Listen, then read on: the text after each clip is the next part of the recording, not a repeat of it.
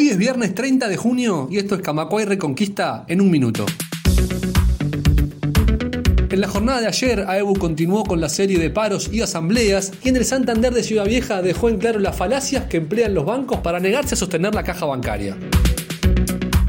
El secretario general de AEBU, Fernando Gambera, fundamentó en el PIT-CNT su oposición a un plebiscito contra la reforma jubilatoria y recordó el fracaso del referéndum contra los artículos de la LUC. El próximo 6 de julio, la Central Sindical decidirá si toma ese camino, recomendado por el informe del doctor José Corseñac.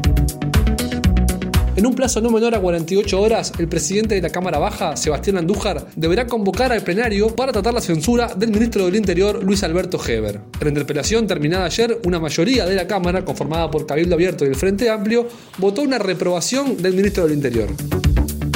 Más información en radiocamacua.uy.